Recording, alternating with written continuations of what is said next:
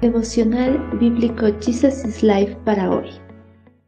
Iniciamos en esta ocasión el estudio del libro de Esdras, capítulo 1. Dios da libertad. En el primer año de Ciro, rey de Persia, el Señor cumplió la profecía que había dado por medio de Jeremías. Movió el corazón de Ciro a poner por escrito el siguiente edicto y enviarlo a todo el reino. Esto dice Ciro, rey de Persia. El Señor Dios del cielo me ha dado todos los reinos de la tierra. Me encargó que le construya un templo en Jerusalén que está en Judá. Cualquiera que pertenezca a su pueblo puede ir a Jerusalén de Judá para reconstruir el templo del Señor, Dios de Israel, quien vive en Jerusalén, y que su Dios esté con ustedes. Los babilonios tenían una política de condescendencia hacia sus cautivos. Les permitían poseer tierras y casas y tener trabajos corrientes. Por eso, muchos de los judíos que habían sido llevados cautivos por Nabucodonosor a Babilonia disfrutaron de esa libertad y llegaron a ocupar posiciones prominentes en la nación, como fueron los casos de Daniel, Mardoqueo y Esther. Tras algunos años de hegemonía ejercida sobre los reinos de la región, el imperio babilónico fue derrocado por el imperio persa. Ciro, el gran rey y fundador del imperio persa, conquistó Babilonia en el año 539 a.C.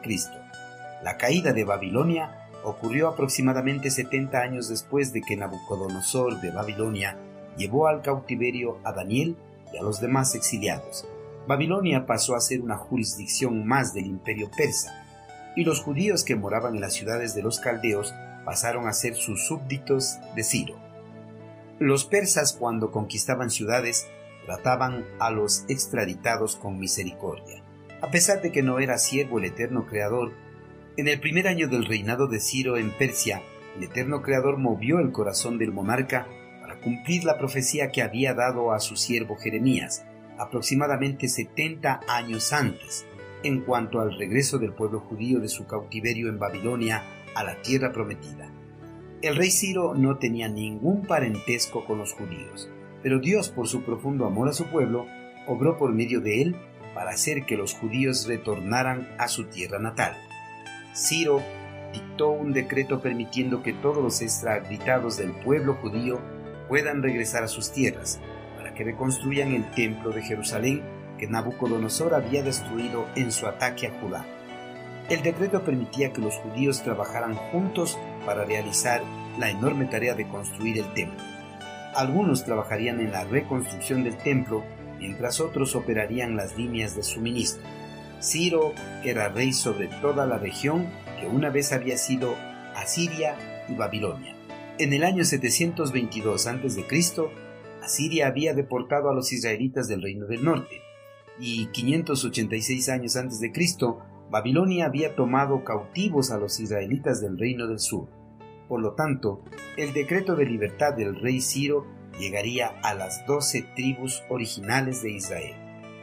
El papel de Ciro en la liberación de Israel no fue producto de su conversión a la fe en el Dios de Israel.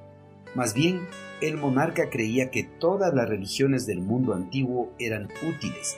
Con su apoyo a la práctica de estas, esperaba congraciarse con las diferentes nacionalidades y religiones de su imperio.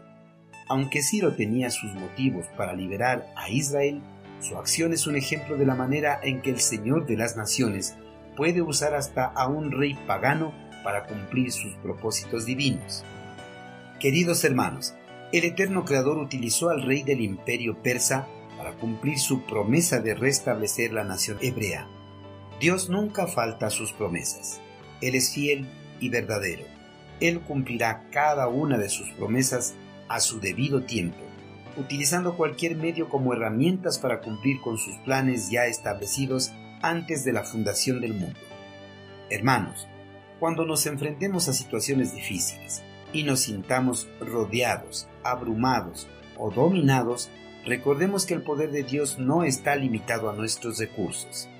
El Señor utilizará cualquier recurso para liberarnos de nuestras aflicciones, tal como liberó a su pueblo elegido en el pasado.